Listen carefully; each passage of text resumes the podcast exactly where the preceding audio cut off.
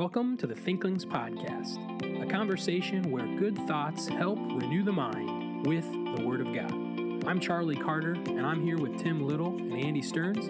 Let's jump into the conversation.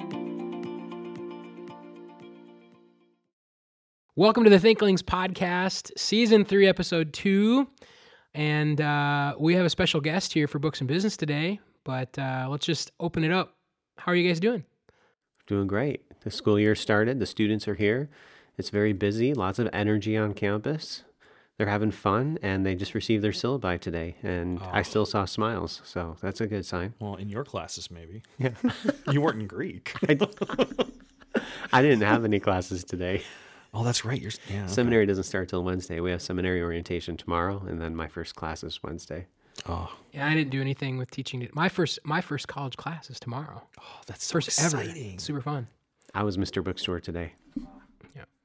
And so our, our guest, why don't you uh, chime in here with your deep buttery voice? Hello. Ooh, Buttery listen, enough? yes. So why don't, why don't you introduce yourself? I didn't say who you are. So Yeah, Josh Boyd. Happy to be here. yeah, we're gonna we're gonna try something a little different this year, this season. Try to get more staff and faculty just to visit us for the books and business portion, and uh, working our way down the hallways of Domicos. And uh, we started with the slums of Dr. Josh Boyd's office. So Throwing shade. hey, you know what? Just just trying to trying to get us going here. And by the way, welcome to the podcast. Yeah, we're so glad you're here. um, okay, before we get to books and business, uh, we have something else we want to talk about. Last week, we created an Instagram account, and 112 of you have followed us on Instagram, and that's great. We just want to say if we get to 200, so you have to share this with your friends, share it to your stories or on Facebook, whatever. If we get to 200 follows on Instagram, we're going to do a giveaway. We have some uh, merchandise that we will give away, and the people that we're going to choose from are our followers on Instagram. So once we hit 200, the next day we're going to be like, okay, randomly select a couple names out of these people. So if you want something from the Thinklings podcast, a giveaway, you got to follow us on Instagram. What should we go? Should we give them a mug, a shirt, give them the choice? Well, so I think we should give them the old lamp that uh, used to sit on the table down here. I'm looking at it. It's right over there. So this is like it's a janky little lamp that I've had for like 15 years, and it was the lamp on our recording table. It like wobbles around. And then we we upgraded our lighting in the in the studio, the dungeon. We're down And- to 110 followers. No, that is not true. That la- that lamp is going to generate so much interest, but probably probably with the lamp, we should probably give them like a T-shirt Um, yeah, something. or else. uh, and I, I think I don't we, we haven't decided. We have we have some bookstore gift cards and maybe some books and mugs and T-shirts and an awesome lamp. So you just have to you have to follow us and then we'll we'll figure that out as we go. I love think- it. You gotta think about the lamp though. Like it's mem- memorabilia. The lamp works, and if you are- it is a working lamp. It is a really janky lamp, but it does work. So anyway, if you if, go, follow us on Instagram, that's the point of this all. Should we get a picture of the lamp and put it up after the we record this? Yeah. You Maybe could, One we'll of put us it can we'll put it hold on the Instagram story. Like this is the janky lamp we were talking about. would you like this and throw it away for us? Yeah, well, you know, Well, it's, I, there could be just like this super fan of the Thinklings podcast. Like, I want that lamp. I want that lamp. So anyway, enough nonsense on the. Follow us on Instagram. We get to 200. We're gonna do a giveaway. So now we have some real Thinklings business to tend to. Books and business. Let's talk about some books. All right, so I've got uh, Let the Little Children Come by Scott Aniol. Uh, this book is basically about raising children and how that's a um, it's the parents' responsibility, and the church is partnering with the parents to accomplish this uh, this goal. So uh, there are some movements that are very focused on, hey, the church, they're the experts. Okay, they know how to raise our kids, and we're going to let our, our the church and the pastors um, raise our children and teach them about the Word of God. Uh, that's not the right model. Then there are some other, uh, there's another movement that's like, oh, this is the parents' responsibility. The church is just, you know, here for the ride. Um, and sometimes we just don't even need the church. You know, it's the dad's responsibility. He needs to raise the children and be that leader in the home. Uh, and that's not a biblical model either. An Aniol goes through biblically, philosophically, theologically, and explains it is the parent's responsibility, Deuteronomy chapter 6, but it's also the church's responsibility. You have the older woman teaching the younger woman um, in Titus chapter 2. And so there's both, and the church needs to assist the family in uh, raising their children to um, to believe and to not just uh, know doctrine, but to be able to apply it to their lives and to live um, live biblically.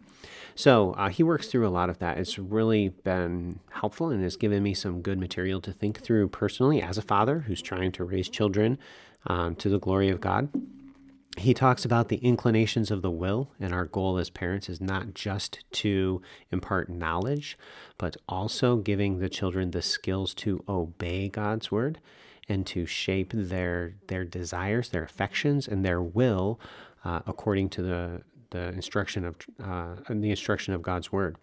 He also gives some very practical tips, and this was uh, kind of a fascinating part of the book. He suggests a, morning time, if possible. This probably wouldn't work too well in my home just because I'm out the door early. Um, but using meal times, which is when we often will will have like family devotions, and he also has has emphasized incorporating worship, like even singing, in the family devotion time, which is not something that we've done. And I've even just become convicted like, hey, you know what? I, I should be more intentional about singing with my children. My, my sons have learned guitar, and so I've talked to a couple of them, and I said, "Hey, listen, I want you to play the guitar and lead the song for this, for for family devotions." So it's been helpful for me to think through it. And he even has this thing about coming of age. I thought this was really fascinating. It's basically like a, a Christian bar mitzvah you know and and so so much of our culture it keeps ch- children as children even when they're 15 20 years old um, but he's like when when my son turned 13 he he had this coming of age celebration and basically encouraging his son hey listen you know what you need to prepare for being an adult um, emphasizing Christian maturity. So I really liked this book. I'd give it probably like a seven on the Thinkling's Goodness scale. If you're a parent, I would strongly recommend it and uh, take a proactive approach in the raising of your children. Uh, for me, I'm also the leader in our children's ministry at our church. So, Kids for Truth, it's starting up here pretty soon, and it's been a good refresher for me personally. Thanks, Tim. The literary work I'm going to discuss is a little bit older than the one that you discussed. This is an ancient Greek tragedy by Sophocles from the 5th century BC. The 5th century BC. That is yeah, correct. That, that's a little older. I think mine came out last month. yeah, 5th century BC is the golden era of ancient Greek drama. Um, and the play is Antigone. And Sophocles, he wrote something like 120, 123 plays. We only have seven that are extant. And he wrote several plays that deal with the story of Oedipus and the downfall of Oedipus and his family. And we won't go into the details about that, but Antigone is one of Oedipus's children. Uh, Oedipus had two sons, Eteocles, Polynices, and two daughters, Antigone and Ismene. And a little bit of background um, after Oedipus is exiled and after he passes away, um, rule of Thebes, the city state, is up for grabs, so to speak. And Eteocles and Polynices struggle with one another, and there's a civil war that breaks out. And as fate would have it, and I use that in the Greek sense, Eteocles and Polynices end up killing each other in this war. And so Creon, their uncle, takes over. And because Polynices was on the wrong side of the battle, because he warred against Thebes, Creon, at the beginning of this play, has passed an edict that says no one should bury the body of Polynices. And Antigone, as Polynices' sister, understandably wants to bury the body of her brother. And so, even as the play is beginning, we already have this conflict set in place. Are you going to obey? Are you going to serve the city state, the polis, or are you going to do the proper duties to your family? And as the play goes forward, that's the debate that takes place. But it actually goes even beyond that to another level. And I want to read a passage of maybe 10 or 15 lines. And I want you guys to think about if this sounds like any biblical passages that you might know of. So Creon says to Antigone, and you still had the gall to break this law. She's decided she's not going to obey her uncle's edict and she's going to die for that. That's the penalty is death. And she says in response to him, Of course I did. It wasn't Zeus, not in the least, who made this proclamation, not to me. Nor did that justice, dwelling with the gods beneath the earth, ordain such laws for men. Nor did I think your edict had such force that you, a mere mortal, could override the gods, the great unwritten, unshakable traditions. They are alive, not just today or yesterday. They, she's speaking of the unwritten, unshakable laws and traditions, they are alive. They live forever, for the first of time, and no one knows when they first saw the light. These laws, I was not about to break them, not out of fear of some man's wounded pride, and face the retribution of the gods. And so the tension begins with Am I going to serve the city state or am I going to serve my family? And it ele- rises to another level. And did that remind you of any biblical passages? Yeah, in Acts, when the disciples say we have to obey God rather than man. That's right, yeah, Acts 5. And of course, Sophocles is a pagan, and he's writing long before the first century. He's writing, as we said a moment ago, 5th century BC. But that same idea that we owe allegiance to a higher law than to man's laws when man's laws are telling us to do something that goes against God's law. It's a fabulous play. It's one of the great books of the Western world on the Thinkling's goodness scale. Is that what this is called? That is that's what it's is called. exactly what it is called. the premier book ranking system. yes, I would The say number would- one book ranking system in the world, in fact. Good.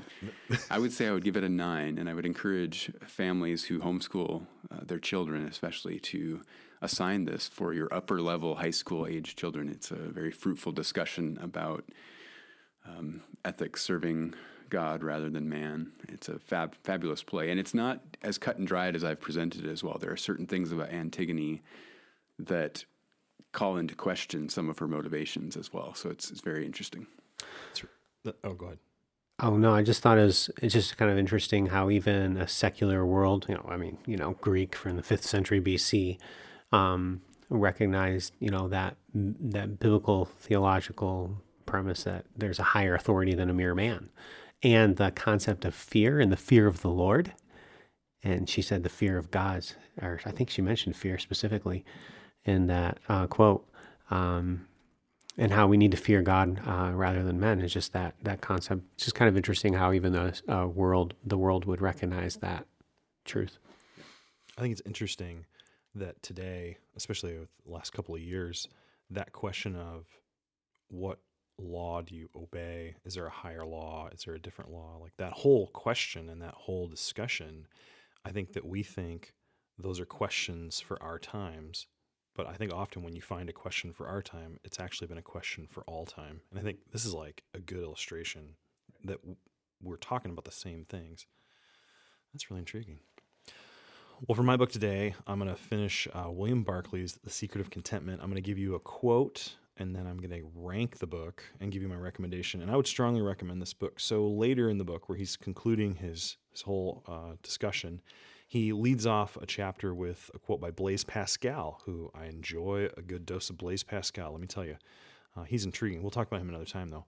But he says this Blaise Pascal wrote, Happiness can be found neither in ourselves nor in external things, but in God and in ourselves as united to Him. Barclay goes on to say, This is a succinct summation of biblical contentment. Human beings were created with a soul thirst for God, but n- nothing but God can satisfy that thirst. Later on, he gives this illustration of traveling, and I thought it really captured well some of the thoughts I'd had as I'm studying through this topic. And I think as, if you study the topic of contentment, you might come to these same conclusions. Barclay says, when we are in a foreign land, we expect that we will be without many of the creature comforts of home. I recently spent two weeks teaching in Ukraine, living in sparse conditions quite unlike what I normally experience. I was in a very small room with a bathroom barely big enough to turn around in. My bed was uncomfortable. The food was dot dot dot different. I often took cold showers. I encountered those whose ways and manners were quite unlike the genteel culture of the American South that I'd come to know and love. I could have complained, and on occasion inwardly did so, but I simply adjusted my expectations to life in new surroundings as a stranger there. In the same way, the Christian needs to recognize that he is a pilgrim and stranger in the world. We need to adjust our expectations and learn to live without expecting our desires to be met. We will never know contentment until we develop this mindset. And I think that there, you need to learn a lot about contentment. You need to study what the scriptures say. But at the end of the day, I do think there's an element of your attitude that needs to be adjusted. So I really like this book, and I would put it at a an eight on the Thinkling's goodness scale. I think I'm glad I read it. I think you should read it, and I think this is worth buying and putting on your shelf and reading it again. Okay, for my book, it is called The Princess and the Goblin by George MacDonald. And George MacDonald is a Scottish pastor, reformed pastor. I uh, the reason I emphasize that is earlier I had mentioned I thought he was German and he's definitely not. And Dr. Boyd corrected me, so that was good. Um and uh yeah, jump on in if you're going to say something. That's right. Oh, okay. Happy to help. I thought he was going to correct me back the other way. I thought he was going to be like, "No, he is German." But okay. The we're- look on his face was like he's going to throw more shade. I'm like, Princess and the guy." Goblin. So that's kind of funny. This book that I was reading, Let the Little Children Come, he recommended reading to your children Chronicles of Narnia, Hobbit, Lord of the Rings trilogy, The Princess and the Goblin, Little Pilgrim's Progress, Anne of Green Gables, and Little Woman. I haven't read those two. But Yeah. So, The Princess and the Goblin is a children's fantasy book written by George MacDonald. And George MacDonald was a favorite author of C.S. Lewis. Uh, it, there's debate as to whether or not this list is authoritative or not.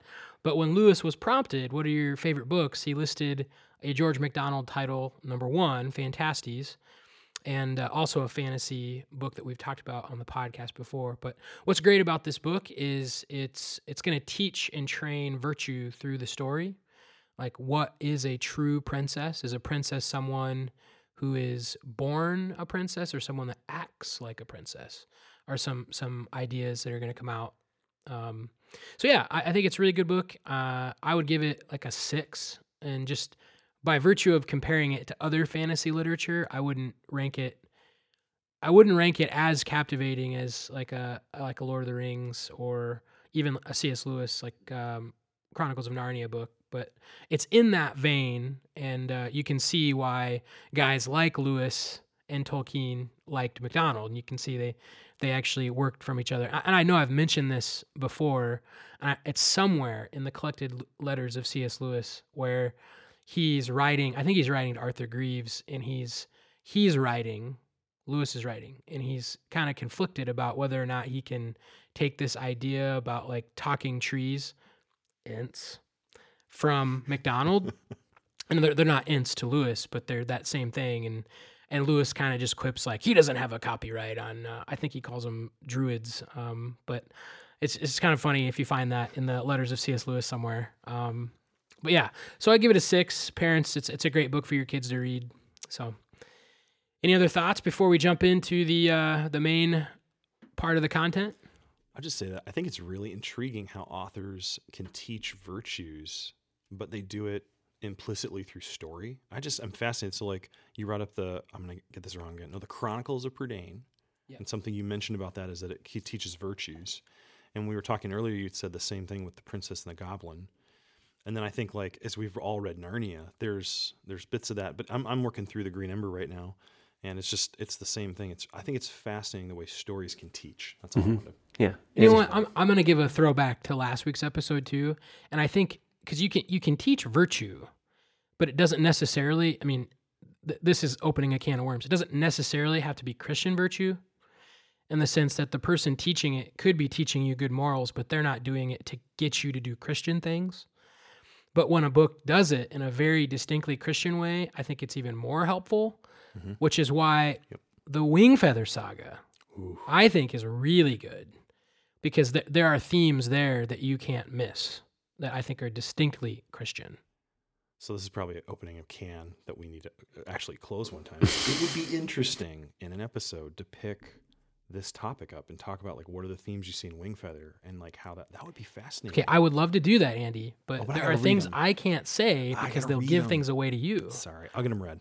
Doctor Josh, have you read Wingfeather? I have not read the. It's probably too new Feather for Saga, him. but I we do we have it. It is. It's in the wrong era for Doctor Boy. My Boyd. oldest child has read it. Okay.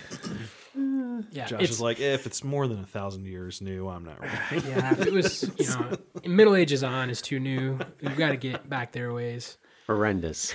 Okay, so with that, we'll we'll turn you loose on the main content, which is Tim talking about Seraphim. You gonna make any comments about Seraphim? I just, Andy? I just want to say that I think this episode is on fire. you'll, Horrendous. You'll get, it, you'll get it when you listen. Let's have a conversation about angels. And uh, today we're going to look at seraphim. The seraphim pro- are most prominent in Isaiah chapter 6. The Bible Project, they've produced a lot of really helpful videos, and they have one about angels and demons and the unseen realm.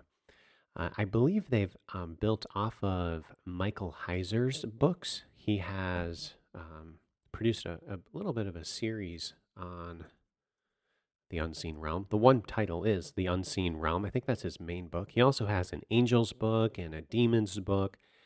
Uh, a supernatural is another title that he's written. His writing is very sensational, and I disagree with his exegesis on multiple points, including the identity or the maybe the the essence of the seraphim and what they are. Historically, the seraphim have been understood to be uh, beings, the angels, angelic beings that are on fire. Uh, when I say on fire, I mean like literally lit up on fire. And the reason for that is because the root word there is saraf. The word seraphim is really just a, a transliteration of the Hebrew word. The Hebrew word seraphim is pronounced seraphim. Seraphim, seraphim. It's the exact same word. So the the seraphim is a Hebrew word, and the Hebrew word saraf means to burn. Um, we see that several times throughout the Old Testament scripture. In Isaiah chapter 1, uh, we have the children of Israel, and they are living in rebellion against the Lord.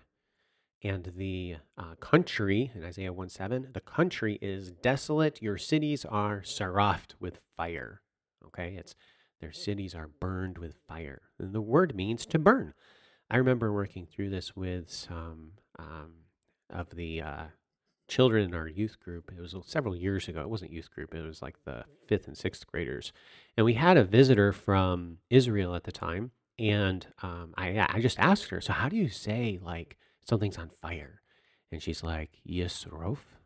Like, why are you asking me this really weird question? and of course, my point was I wanted to see if she would say the root saraf. And, and there's a few different ways to say burn or on fire in Hebrew, but fortunately, it worked great for my illustration. She had the, the, the root there, saraf. And so, saraf, it means to burn. That's what it means. And so, these angelic beings have historically been understood to be um, burning, you know, beings that are literally on fire. However, there's become a, a, a pretty popular view that they're not uh, literally on fire. Actually, they're the the view is that they are actual snakes, like these winged serpents. And this is built off of some Egyptian uh, studies and uh, a study of the root saraf. So, if you do a search in the Hebrew Bible, if you can grab Strong's Concordance, you can study out this word saraf, and you'll find several places where the the seraphim are snakes. For example, in Numbers 21 and verse 6, so the Lord sent fiery serpents among the people, and they bit the people, and many of the people of Israel died. So this is one of the rebellions of Israel, and the Lord, you know, this is the, you know, Moses had to make a serpent up on a pole and stick it stick it up, and then the people would be healed. It's that whole story. Well, there are fiery serpents. What's the word there? Well, it's seraphim. They're snakes, and they're fiery snakes. Or does seraphim just mean snakes? We see it used that way also in Numbers 21, verse 8, Deuteronomy 8, 15. In Isaiah 14, 29, we have uh, the offspring will be a flying fiery serpent, is how the New King James translates it in uh, Isaiah 14, 29. But uh, what's the meaning of this seraphim? Is it really fiery or is it just that it's a snake? In fact, the Net, the Net Bible in Isaiah 14 29, they don't translate seraphim as fiery at all. They translate it as a darting adder. The adder is a kind of a snake. Darting is that it's like flying. It's not literally flying, it's just that it's like really fast. So the Net Bible translates Isaiah 14 29. The seraphim there is just an adder, a poisonous snake. So, what some have said, oh, look, the seraphim, they're not burning ones, they are Snakes. they're snakes. Hmm. And this position has now become more popular because the Bible Project has actually taken that same interpretation. And Michael Heiser is a pretty sensational author. He writes in a very uh, sensational way. I don't like his writing at all. And I think a lot of times his argumentation is poor. But the way he writes, he mocks and belittles his theological opponent. So obviously, when I disagree with him, he's mocking and belittling me. It's like us on the podcast with you. So when you say sensational, you're not saying, wow, this is really good. You're saying sensational in the sense of the way he approaches his argumentation. like heavy rhetoric. He's winning points by rhetoric, Yes. not by logic. Exactly. He's winning points by rhetoric, not by logic. I should have had an illustration. I was just reading some of him yesterday, and um, he was doing it like right away at the beginning, and I was just like, "Really, buddy?" So yeah, you can scan through that book. I've got the Unseen Realm here in front of me, and maybe Andy can find a spot. But um, anyway, so back to the conversation: Is it snakes, or are they? You know, these angelic beings, are they like literally lit up on fire? What are these seraphim? And I'm going to argue that they are human. Okay. They evidently have some characteristics of human, of humanness. All right. And what are some of those characteristics? Well, in Isaiah chapter 6, it states in, in verse 2 above it stood seraphim. Each one had six wings. Okay. So if you can envision these seraphim, whether they're snakes or they're human, they have six wings. With two, he covered his panim, face. Okay? So if it's a snake, it's covering the snake's face. And the word there is a face, like as in a human face. Okay? With two, he covered his feet. Okay? Uh-oh. So what kind of a snake do we have that has a feet? The weird kind. Dragons. or the pre-fall kind. Oh yeah, that's what true. some might Yeah, argue. Okay, All that's a good point. So it's not totally ridiculous, Mhm. but it's got feet. And then So it's not uh, a dragon. with two he flew. I'm going to keep going. okay. So it's got six wings, and envision this is covering his face, covering his feet, and then it's got two wings is flying. But then later on in the text, what does the seraphim do? Um, the one of the seraphim, let's see here, verse six, Breathes fire out of its mouth. and lights the incense up on the altar. Horrendous. Verse That six. sounds like good exegesis to me. Then one of the seraphim flew to me, having in his Hands. hands. Yeah.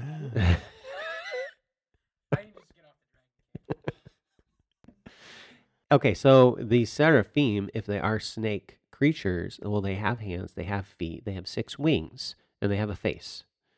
And so I would contend that that is quite unlikely not a snake. It sounds like a human um, person, okay, with six wings, with hands and a feet, and he seems to be a divine messenger um, uh, uh, associated with the court of the Lord and the Lord's uh, throne room. And here, this seraphim is functioning uh, as God's emissary to Isaiah in this vision. And that seems to be the more logical explanation, in my opinion. So I, I disagree with the Bible Project and their understanding of uh, the seraphim and Michael Heiser's understanding of the seraphim and that they're snakish. And by the way, I'm not just um, I'm not just uh, uh, it's not just a popular level. Okay, this view originated with some of the more advanced lexicons And so, even within some of the deeper research, there are many people that believe that these are snakes. So, anyway, I don't think so. I think the seraphim are physical human beings and they are literally lit up on fire, be an absolutely astounding picture that Isaiah would have seen uh, in this vision. Okay.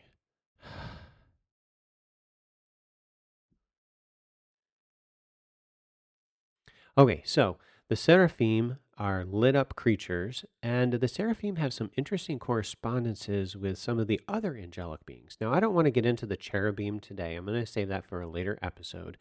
Um, but there are similarities, and some believe that the seraphim and the cherubim are just different names for the same beings. I don't think that's the case, but there are some correspondences. And as I uh, close things out here, I want to just highlight another aspect of the throne room of God and these angelic beings, and that is the concept of fire. And this would also argue that the seraphim are not snakes, but that they're fire, because fire is closely associated with the throne room of God. In fact, the cherubim themselves in Ezekiel chapter 1 and verse 13, they have the appearance of burning coals of fire. All right, so because the cherubim also have these, this fiery look, some believe that the cherubs are um, seraphs. And I disagree with that, but I'm going to save that for another time. Furthermore, in Daniel 7:10, there's this fiery stream coming from the throne of God. So fire is something that's um, consistent within this throne room of God and even God himself in his appearance and even in Jesus when he is described in the book Yeah. of Revelation. Mhm. Uh, fire is a major component. So, um, why is it that we have snake? The snake idea, I think, is coming from the effect of the snake. When a snake bites, what does it do? Oh yeah, it burns or poisons. It, it burns, stings. it stings. Mhm. Okay, and so that's probably the point of comparison and why the the Mm. snake is called a sa- saraf. The root is to burn, and, and it's a it's a metonymy of effect. The effect is the burning, and that's why you have a snake um, uh, being a fiery one because of what it does. It puts fire into you. So, what do you guys think of that? Well, it's interesting that snakes and burning comes up. At, I know this is like anachronistic, as in like it's not back then. But did you, when you were young, did any of your friends come up and give you a snake bite where they like put both hands right Uh-huh. next to each other and then they wriggle, like wriggle them back and forth and and it burns. And so that's really Right. I doubt that's probably why they thought that, but it's just that's intriguing. Yeah, it's an interesting point of correspondence, even with Today, junior junior high boys. I know. well, I would say the only other thought I had is um, uh, I like the Bible Project. There's a lot of really good videos. Yeah, yeah, I do too. Yeah. Actually, they've done some really good stuff. Yeah, hmm it's been good. So I I think it's good to be a Berean though. So I appreciate your checking it according to the scriptures. So I think that's good to. Yeah, think and I'm about. not I'm not super familiar with the Bible Project. I don't think I've I've, I've maybe interacted with a little bit of their material, and uh, but yeah, we're we're not anti Bible Project, anti study. You know, we we just want to. Eh, eh, one of my professors in seminary said it this way: If you're going to teach the Bible, you never have the right to be wrong. And and so you we're we're doing our due diligence. Any any video you watch, you're talking about the Bible regardless of how good the video is, like how popular the speaker is, how it makes you feel, you should always be able to objectively say, is this true or not? And it has nothing to do with the the appeal of the, the presentation. But that's actually what I want. I want to. I've heard of Michael Heiser, and he was brought up to me. I was actually just playing board games with some of my buddies, and someone said, "Hey, have you heard about this?" And I was like, "No." and so, uh, but I, I'm now very generally familiar with his his kind of his vernacular and his area of expertise. Like Tim, you've done much more reading in in Heiser and interacting with him. Like at a popular level, what what does someone need to be aware of when they approach Heiser? Like what what should they be looking at or for in his books? Yeah. Um, so my interaction with Heiser was first for my dissertation because he's talking about supernatural beings and angels. So Satan in Isaiah 14. Uh, obviously, I wanted to see what he had to say on on uh, who Satan is in Isaiah 14, and of course, you know he follows the line of most people and believe that Isaiah 14, 12 through 14 is re- a reference to Satan. uh, which is what I was arguing against in my dissertation. But um, one of the things to look for with a writer, like like I used the word sensational. I was just flipping through the book. I'm just going to read a little snippet here, um, where I, I kind of it shows how he's writing sensationally, and um, and that might be something to look for. Um, when you're when you're making an argument, you want the evidence to um, convince people. You don't want your rhetoric or the way you are speaking to convince people. Now, he's working through this section here in Psalm 89, and I actually agree with his exegesis. I think he's right. But um, the way he writes, it's not the argument that's proving it. Well, yeah, it, he, the way he writes is, is his rhetoric is is part of his evidence. So let's. I'll just read it. God's divine council is an assembly in the heavens, not on earth. And he's talking about the throne room of God and how God has other beings uh, in his presence. The language is unmistakable. And that word unmistakable, okay? This is precisely what we'd expect if we understood the Elohim, the gods, to be divine beings. It is utter nonsense if we think of them as humans. Now, let me read through that again. It is utter nonsense if we think of them as humans. Okay? So, in other words, if you disagree with him, then you're believing in nonsense, utter nonsense. Okay? There is no reference in Scripture to a council of human beings serving Yahweh in the skies, Jews or otherwise. And so, I mean, I'm just grabbing a random spot, but um, the wording that's used is is um, rhetorical, and so it's not the evidence that's convincing; it's how you're writing that's convincing. And he's very sensational, and this would be a mild case of what he does in the book. I would just say that um, if you, so I've said this before in class, when I, if you're going to present the gospel, I want the gospel to be what offends you, not me. And so uh, part of your speech can actually detract from your message in a bad way. But that also shows you that speech sometimes can affect your message in a good way. But if you win over a person through rhetoric, someone else with better rhetoric can take them away. And so you if you if you do that, there's multiple problems. Number one, you're not making the case uh, on the ideas themselves, just uh, how you present it. But number two, if you do that regularly with people, guess what you're training them to follow? Rhetoric. You're training them to be persuaded by rhetoric and slickness and good presentations. And I think that's a dangerous move as a Christian.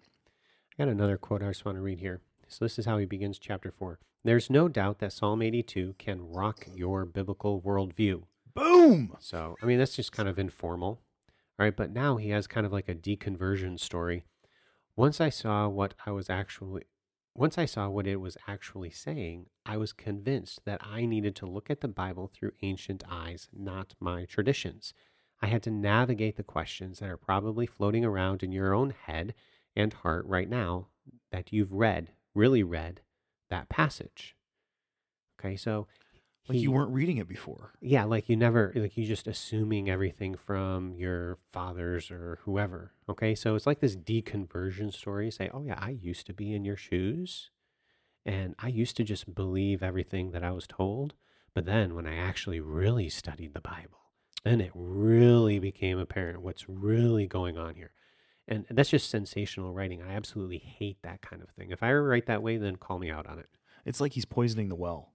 Like his opponent's not really doing a good job. He's not Right. actually even trying, and I'm actually doing it. So, Right. uh, that's too bad. Yeah, and, and just w- before we get to the end of the podcast here, I there is a kernel of truth in what he said though. Like we we need to see the especially the Old Testament, but all of the Bible. uh, We need to see it in its own world first. But if I take the question that I have, which is filtered through presuppositions of our modern cu- culture, and I take that back with me to interpret the ancient world, it will lead me astray. So, like, uh, you you can't, as a modern or even a pre-modern, like 2021 person, you you really can't go back with your presuppositions and truly see it from the way they saw it. Like uh, you, you can, and we study for that purpose. But anyway, you want to jump in on that? No, I think they're right. It's just for me, the way that he's writing, that's what I'm really responding to. Charlie's right. We need to be looking at the scriptures. The scriptures are the authority. But the way he writes it, yeah, I just I just don't like that. I think it's grace. He's not writing graciously at No, times. he's and, not. And I am Yes. guilty of this too. When I'm really confident in something, I tend to get bombastic, and I need to be gracious. So And I would I would critique his Yeah. his last statement there. We need to read with ancient eyes, and I would say no. You need to read for ancient eye, like, and the reason like you're not trying to be an Old Testament person. The way that you get the passage correctly is you figure out what the author meant. Amen. That like that. If you can do that, you you'll nail it. And then you you see it in that context as the author meant, and then you bring it back to our world. But so like it's not think like an Old Testament person. It's what did the Old Testament author mean? And I it just it's it's a mm-hmm. slight pivot. But anyway, so here here's our final thought from the word. And it does line up with what we were talking about. We're in 1 Corinthians chapter 1. And let me read some verses here. This is chapter 1, verse 10, and we'll read through verse 19. I appeal to you, brothers, by the name of our Lord Jesus Christ, that all of you agree, and that there be no divisions among you, but that you be united in the same mind and the same judgment. For it has been reported to me by Chloe's people that there is quarreling among you, my brothers. What I mean is that each one of you says, I follow Paul, or I follow Apollos, or I follow Cephas, or I follow Christ. Verse 13 Is Christ divided? Was Paul crucified for you? Or were you baptized in the name of Paul? I thank God that I baptized none of you except Crispus and Gaius, so that none no one may say that you were baptized in my name. Parenthesis. I did baptize also the household of Stephanas. Beyond that, I do not know whether I baptized anyone else. In parenthesis. Verse 17. For Christ did not send me to baptize, but to preach the gospel, and not with words of eloquent wisdom, lest the cross of Christ be emptied of its power. For the word of the cross is folly to those who are perishing, but to us who are being saved, it is the power of God. For it is written, I will destroy the wisdom of the wise, and the discernment of the discerning I will thwart. Okay, so I have two ideas that I want to bring out from this passage, and, and the first one is short, and the second one will be a little bit longer. The first one is what, what's implicit here is that we don't want to argue about silly little things. And we want to be careful even as we critique maybe uh, an author and his thoughts on on what is admittedly a side issue. Angelology is not the core of the Christian faith. It is important to rightly divide the word, but we don't want to be, you know, too argumentative about a, a thing like that. So we want to be careful about that. And Paul is hitting on that here that in the church in Corinth, there was division over things that didn't really matter. Like, well, I was baptized by this guy and I was baptized by that guy. And he's like, I'm so glad I didn't baptize many of you because that's not the issue. Christ is not divided. If we're all born again, we all have the same gospel, the same faith that unites us, and we should major on that major. So that's number one. But number two, you can see here at the end of that passage how it intersects what we've already talked about with rhetoric. We want to be careful that when we talk about the Bible and we try to preach the truth within the body, and when we evangelize outside of the body, that the, the attempt we're making is not to win them with the persuasive rhetoric or argument. Because guess what? The gospel is folly to all who do not believe. It doesn't matter how well you present that argument that will save someone.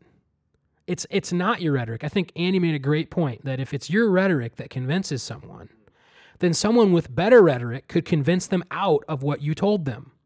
And this simply comes to this is that the gospel is a message that is believed. It is you're placing faith in the object which is a person who has promised something to you based on his power and his work. And I, as someone who's preaching the gospel, needs to focus on him. Verse 17 again Christ did not send me to baptize, but to preach the gospel, which is the death, the burial, the resurrection of Jesus Christ.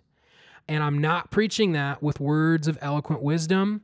Why? So that the cross is not emptied of its power. The power of the message is in the person who's done the work. Hey, Jesus died for you. And people might think you're the dumbest person that's ever walked on this earth, but that truth is true. And you preach it alone. and you ask them, Do you believe that? Do you believe that Jesus died for you and rose again and is offering you eternal life? And, it, and if you do, you want that, and you turn to Him and put faith in the promise He's made, He will save you. And you know what? That's not that that's not an eloquent argument, but it's what's true. And the power is in the truth of the gospel plus nothing. And so just we want you know, and we talk about thinking and we, we read good books and we talk about good books all the time. And we're not saying not to do that. But just remember, the power of the gospel is not in our high thoughts or our high rhetoric. It's in the fact that it's true because Jesus is true and he has died for us and rose again. Thank you for listening to this episode of the Thinklings Podcast. We would love to hear from you. If you have any feedback, suggestions, or potential topics that you'd like us to discuss, you can contact us through our email, thinklingspodcast at gmail.com. Remember, don't let this conversation end with this podcast. Read good books, talk about them with your friends, and always continue to cultivate your mind. See you next time on the Thinklings Podcast.